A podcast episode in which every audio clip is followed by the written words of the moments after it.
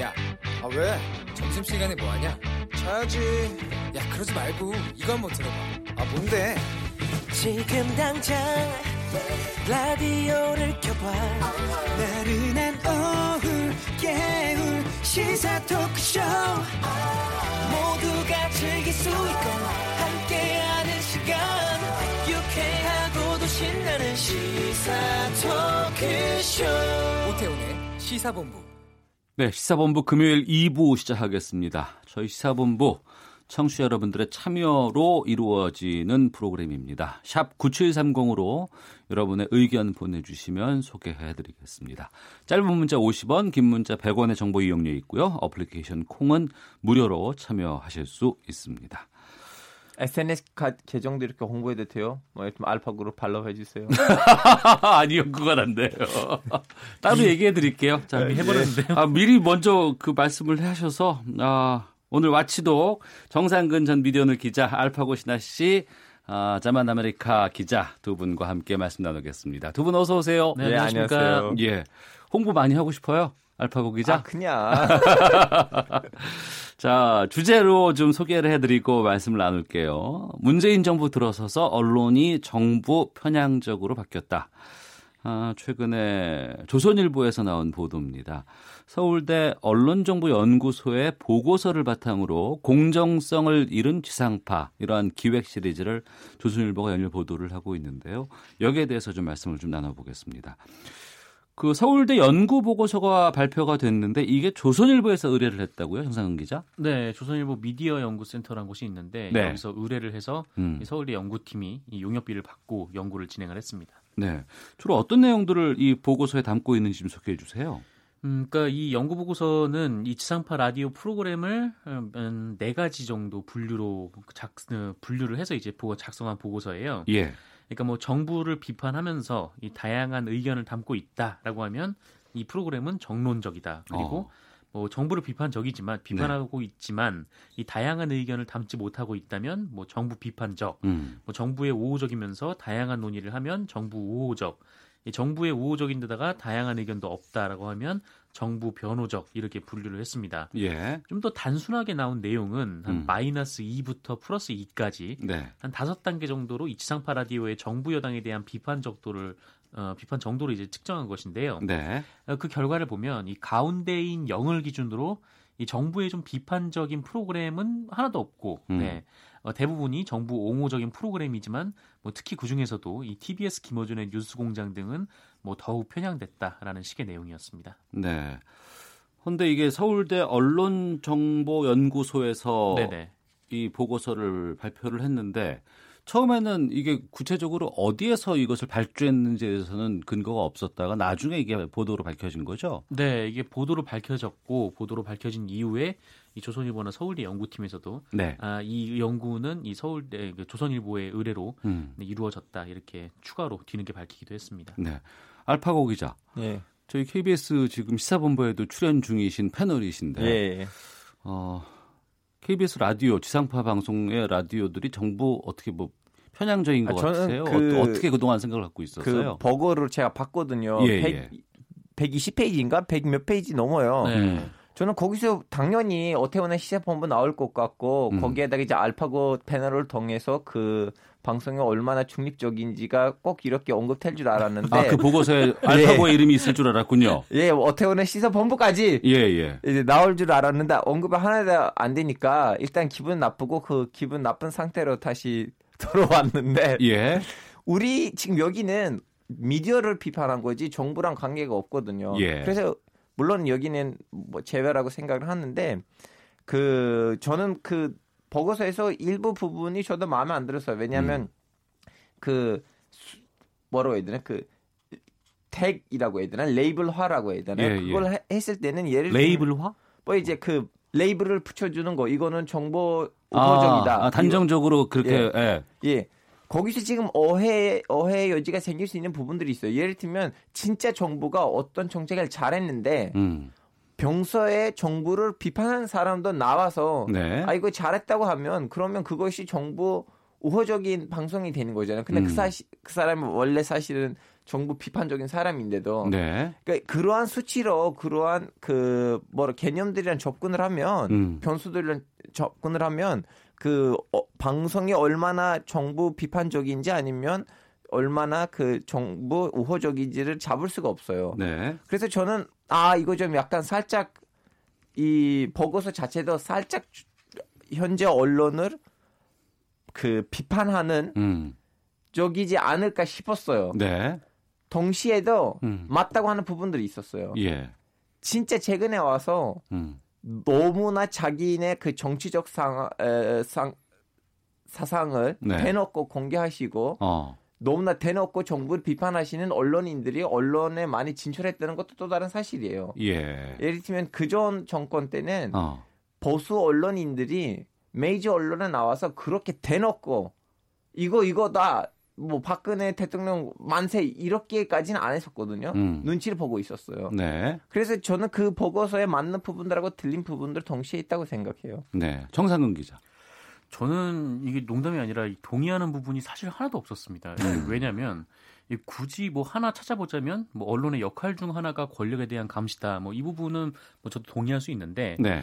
어, 그런데 문제는 이 보고서에 나왔던 이른바 이제 평양성을 어떤 수치화해서 이걸 이제 점을 찍어서 이제 제시하는 방식에 대해서는 좀 동일하기가 어려웠어요. 음. 왜냐하면 그 근거가 좀 아까 알파고가 얘기했던 것과 맞닿는 부분이 있는데 이 근거가 좀 명확하지 않기 때문입니다. 그러니까 어떤 사람들이 나오고 그 사람이 뭐 정부를 옹호하는 사람 쪽이다, 네. 뭐 정부를 비판하는 사람 쪽이다, 음. 뭐 이렇게 나누고 거기서부터 바탕으로 이 프로그램이 편향적이다 아니다라고 했는데 네. 사실 뭐 시사 프로그램들이 이 정부 정책이 나오면 무조건 홍보하고 뭐 옹호하냐 이거 그건 그렇지는 않거든요. 음. 이 지상파 방송들은 특히나 뭐 어떤 사안이 있으면은 최대한 이제 양쪽 패널을 불러서 얘기를 들어보려고 하고 있고 예. 뭐 이런 상황인데 근데 이렇게 뭐 표양적이다 이렇게 결론을 내버리고 음. 모든 라디오 방송들이 뭐 정부를 옹호하고 있다 이렇게 결론을 내버리는 뭐 연구나 보도에 대해서는 좀 동일하기가 어려웠습니다. 아, 저는 네. 개인적으로는 예, 그. 아, 한국 언론이 지금 현재 상황에서 너무나 정부 병파적일 수 없다고 하는 생각은 뭐냐면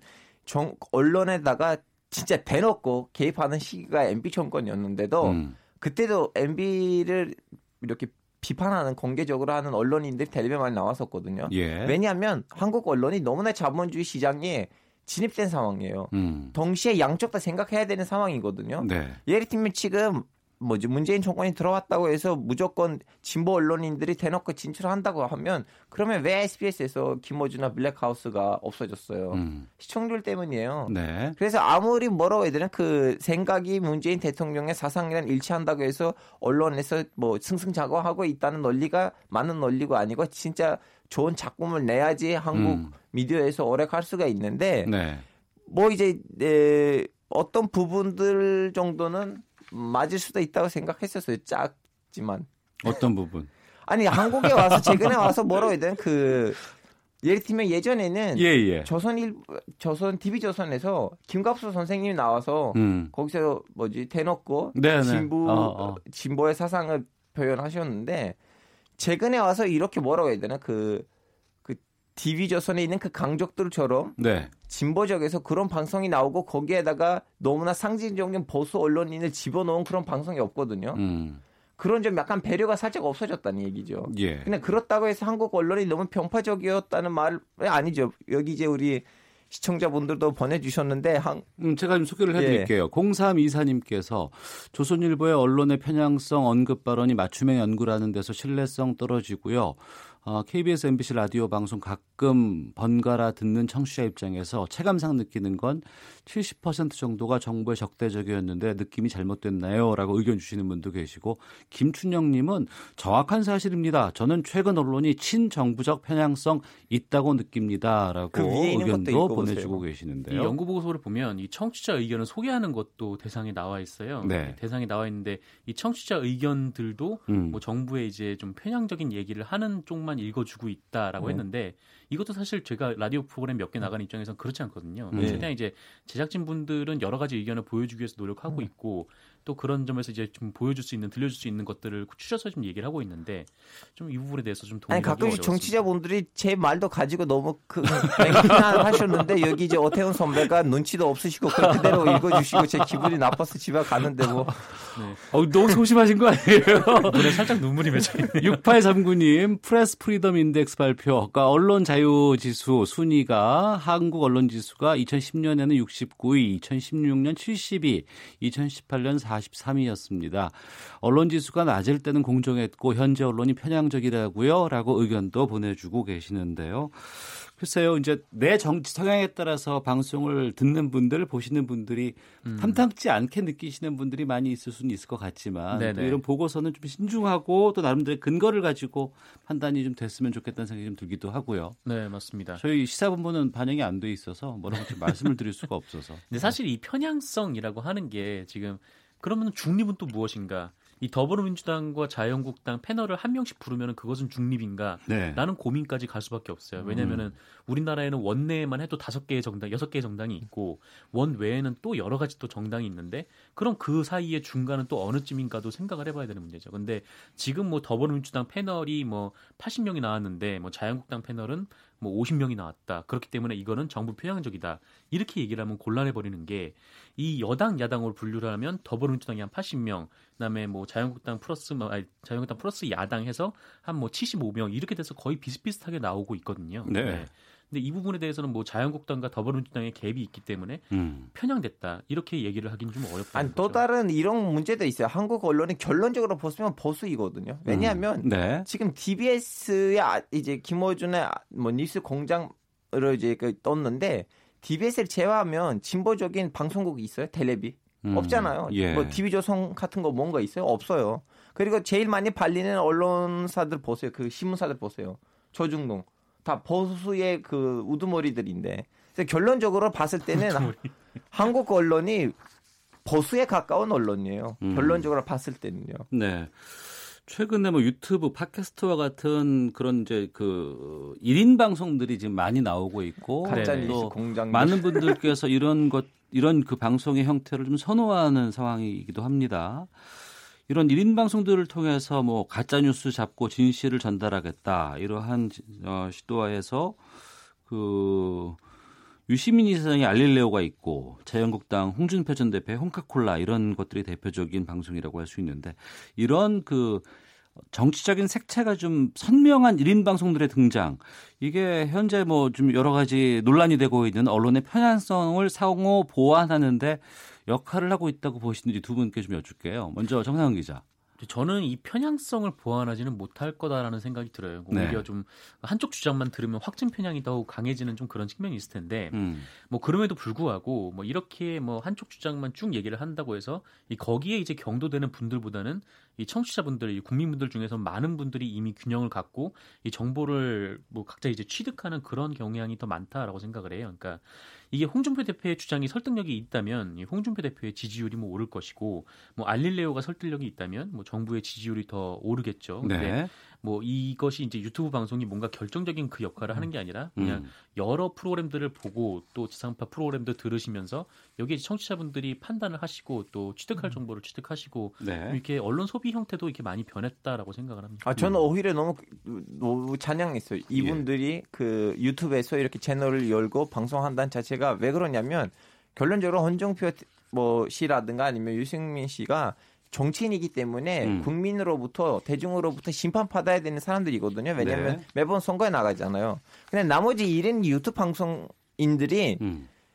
시민한테 재판을 받을 여지 아니면 장소가 없어요. 음. 그러다 마음껏 가짜 뉴스를 뿌리거든요. 네. 근데 이분들이 가짜 뉴스를 뿌린다고 치면 음. 언론에서 그걸 나오고 다음에 가짜 뉴스인지 확정되면 그분들이 뭐 미안하다 죄송합니다 하거나 그 뉴스를 그 방송을 이렇게 제거할 수도 있는 사람들이니까 저는 오히려 그분들이 유튜브 방송을 더 많이 하고 또 다른 보수 정치인들도 유튜브 방송을 하셨으면 좋겠다고 생각해요. 알겠습니다. 아, 청취자께서 계속 의견 보내주고 계십니다. 4596님, 저도 일라디오 애청자 입장에서 편향적인 것 맞는 말 같아요. 그러니까 종편에서 저 난리라고 생각이 돼요. 9100님, 거짓말 하는 방송만 아니어도 괜찮다고 봅니다. 팩트에 기반한다면 의견은 다를 수 있죠. 9166님, 일과 시간은 종편을 이리저리 돌려보며 대충 머리에 담아두었다가 하루 마무리할 때 그래도 좀 덜 편향적인 KBS 뉴스를 보고 결론을 맺습니다. 제 생각이 다른가요? 라고 의견도 보내주고 계십니다. KBS 뉴스라는 거 우리 방송 맞죠? 뭐한 시.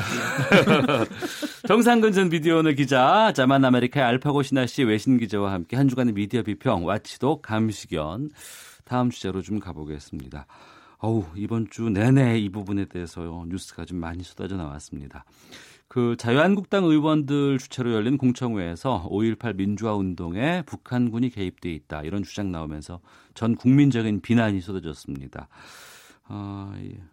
저희 시사본부에서도 이 내용 좀 많이 다뤘고 앞서서도 좀 일부에서도 좀 짚어봤는데 정치권은 물론이고 보수 성향의 언론에서도 연일 여기에 대한 입장들 물으면서 비판적인 기자 기사 쏟아낸 한 주였는데 어, 정상훈 기자 좀 소개해 네. 주시죠. 네, 뭐 이거는 정말 뭐 평소 언론 성향을 다 떠나서 이 네. 5.18 망언에 대해서는 모두 입을 모아서 비판을 하더라고요. 이 조선일보 같은 경우도 11일 이 극단으로 가는 뭐 과거로 가는 한국당이란 제목의 칼럼에서 이 5.18과 관련돼서 이처럼 어정쩡한 태도를 보인다면 뭐 전라도로 쭉 나가는 이 서지는 고사하고 이 수도권 민심에도 악영향을 미쳐서 제1야당 자리나마 보존할 수 있을지 의문이다. 이렇게 비판을 했고 또 12일 사설에서도 이 철이 지나도 한참 지난 음모소를 들고 와서 국민을 아연실색하게 한다. 이렇게 비난을 했고요. 네. 이 중앙일보 또 사설에서 역사적 사실도 망각하고 이 국민 정서와도 동떨어진 이 갈라파고스 정당이란 조롱까지 받고 있다. 이렇게 지적을 한 바가 있습니다. 예. 이 뉴스 알파고 기자는 어떻게 보셨어요? 아 저는 이 뉴스 보던 저겁제 선배가 박, 지망원 박사님이 싸우는 걸 재밌게 봤습니다. 어디서요? 그 이제 유튜브 네. 그 누가 먼저 글을 쓰고 다음에는 저갑재 선배가 그 유, 유, 유 튜브를 통해서 답변을 하셨잖아요. 음. 저는 언젠가 그 사람은 나올 줄 알았거든요. 예. 왜냐하면 저는 그 진짜 5.18에 대해서 나름 관심 있고 저는 그 북한 개입설을 하시는 분들이랑 만났어요. 음. 그 사람들 책제까지 다 읽었고 지망원 박사님의 그 영상까지 다 봤는데 그 안에 일부 나름 설득력이 있는 부분들이 있었어도 뭐 북한이 5.18을 조정할 수 있는 능력을 그 당시에 발휘할 수 없다고 생각하거든요. 음. 예. 그러니까 저희가 지금 그 부분을 뭐 논쟁적으로 다룰 거는 보다는 네. 좀 이러한 그 북한군 개입설을 확산시킨 일정 부분 책임에 대해서 언론도 자유롭지는 않을 것 같다는 생각이 있어서 두 분과 좀 말씀을 나눠보고자 하거든요. 네, 네. 정상훈 기자 좀 판단해 주시죠. 이게 그 북한군 개입설이 지만원 씨가 계속 주장을 해왔던 건데 네. 뭐 이미 뭐 역사적으로도 확인이 됐고 뭐 그 이후에도 최근까지 언론의 팩트 체크로 확인된 사실이에요. 음. 어, 그런데 그 언론에서도 이런 극단적인 주장, 이런 말도 안 되는 왜곡들을 받아서 쓴 그런 경우가 굉장히 좀 많습니다. 예. 그러니까 월간조선 같은 경우는 2017년에 이 문재인 정부 초기에 이 5.18 진상규명에 대한 여론이 이니까 여기에 대해서 이 탈북자와 보수 성향 인사들이 제기한 배후 조종, 그러니까 북한군에 의한 폭동, 폭동설을 이 불식시킬 수 있을까라면서 북한군 개입설을 제기를 하기도 했고, 음. 어, 그 다음에 이제 종편에서도 마찬가지였던 게 지난 2013년에 이 TV조선 장성민의 시사탱크라는 프로그램이 있었어요. 여기에 탈북자 임천용 씨가 출연을 해서 이 광주 사태 당시에 북한 특수부대 한 개 대대가 광주에 대거 침투했다. 이런 주장이 여과 없이 나갔고 여기에 진행자 장성민 씨가 이 북한의 특수게릴라들이 어디까지 광주 민주화 운동과 관련돼 있는지 실체적 진실을 반드시 밝혀야 할 것이다. 이렇게 주장에 동조하는 발언을 했습니다. 네. 이거는 방송통신심의위원회로부터 네, 조치를 받았고요. 어, 다만 이제 TV조선이 그날 밤 뉴스에서 이 주장에 대한 팩트 체크를 했는데 음, 당연히 이제 사실이 아니다라는 내용으로 팩트 체크를 했죠. 어, 그런데 이제 프로그램에서는 이런 주장을 그대로 옮겼고 이 채널 A 같은 경우도 이 북한의 특수부대원 출신이라는 김명국이라는 사람을 불러서 이 북한군 개입설을 그대로 전한 바가 있습니다. 음, 이러한 설들을 보도하는 근거 중에서 이제 이런 부분들이 나오잖아요. 역사적 사실에는 다양한 해석이 존재할 수 있다. 예. 이 근거에 대해서 알파고 기자는 어떤 입장이실까요? 아니 같은 팩트를 가지고 음. 누구나 다 인정하는 팩트를 가지고 다르게 해석하면 문제가 없는데 네. 팩트가 아니라면 음. 그거는 역사적 생각이 다를 수도 있다는 거 아니죠. 그냥 대놓고 그건 거짓말이에요. 음. 저 여기 오기 전에는 얼마 전에 미국에서 나오는 가짜 뉴스 순위를 봤는데 저- 네. 그 OECD 국가 비율로 1위는 터키예요. 음. 49%. 다음에는 멕시코, 브라질, 미국인데 그 다음은 한국이에요. 네. 30%. 음. 그래서 한국에서 지금 이 가짜 뉴스가 우리의 역사를 해석하는 시선까지를 해로움을 주고 있어요. 음. 그러니까 이번 5.18 망언에 대해서 언론 쪽에서는 연일 정치권의 성토를 지금 받아 쓰고 있습니다. 네네. 그리고 근데 정말 언론의 역할이라고 한다 그러면 좀 이러한 설들, 뭐 개입설 이런 것들이 왜 등장을 하고 회자가 되는지에 대한 좀 분석 기사 같은 것들, 좀 냉철한 좀 이렇게 저널리즘 기사들을 좀 내야 되지 않을까 생각이 좀 들거든요. 네, 저번 주인가 몇 주 전에 했던 이른바 이제 받아쓰기식 보도, 그러니까 음. 중계식 보도와 관련된 문제가 여기서 또 나왔는데 네. 그냥 뭐 이쪽 주장, 뭐 김진태 의원 측의 주장, 뭐 반대되는 주장 이렇게 해서 그냥 보도를 하는 경우들이 좀 굉장히 많았어요. 음. 그냥 그대로 또 자극적으로 이제 그 검색어 순위를 높이기 위해서 했던 보도들도 굉장히 많았는데 네. 어, 그래도 최근에는 뭐 대체 왜 이런 주장이 반복적으로 나올까 뭐 이런 의문에 대한 기사들도 뭐 나오는 걸 제가 보긴 했습니다. 뭐 음. 지상파에서도 그렇고 뭐 신문에서도 그렇고 아마 뭐 이 사람들이 뭐 명단 공개하려는 거는 뭐 거기서 그치는 게 아니라 음. 계속 쟁점화 시키려는 의도일 것이다. 뭐 이런 식의 해석도 뭐 많이 나오고 좀 그랬던 것 같습니다. 네. 알파오 기자가 보시기에는 이런 상황 에서 언론들의 역할은 어떤 것- 쪽으로 가야 된다고 보시는지요? 아니 이, 이 이것이 너무나 그 국민 통합이랑 너무나 그 연계된 문제이니까 음. 평소보다 더 예민하게 더 더 진지하게 접근해야 되는 주제이니까 예. 뭐뭐 시청률을 뭐 클릭 수를 높이든다든가 아니면 자기 사상을 정당화한다든가 그런 감정들을 떠나서 접근해야 되죠. 음, 알겠습니다. 자, 한 주간의 미디어 비평 와치독 정상근 전 미디어오늘 기자, 자만 아메리카의 알파고 시다시 외신 기자와 함께했습니다. 두 분 말씀 고맙습니다. 고맙습니다. 감사합니다.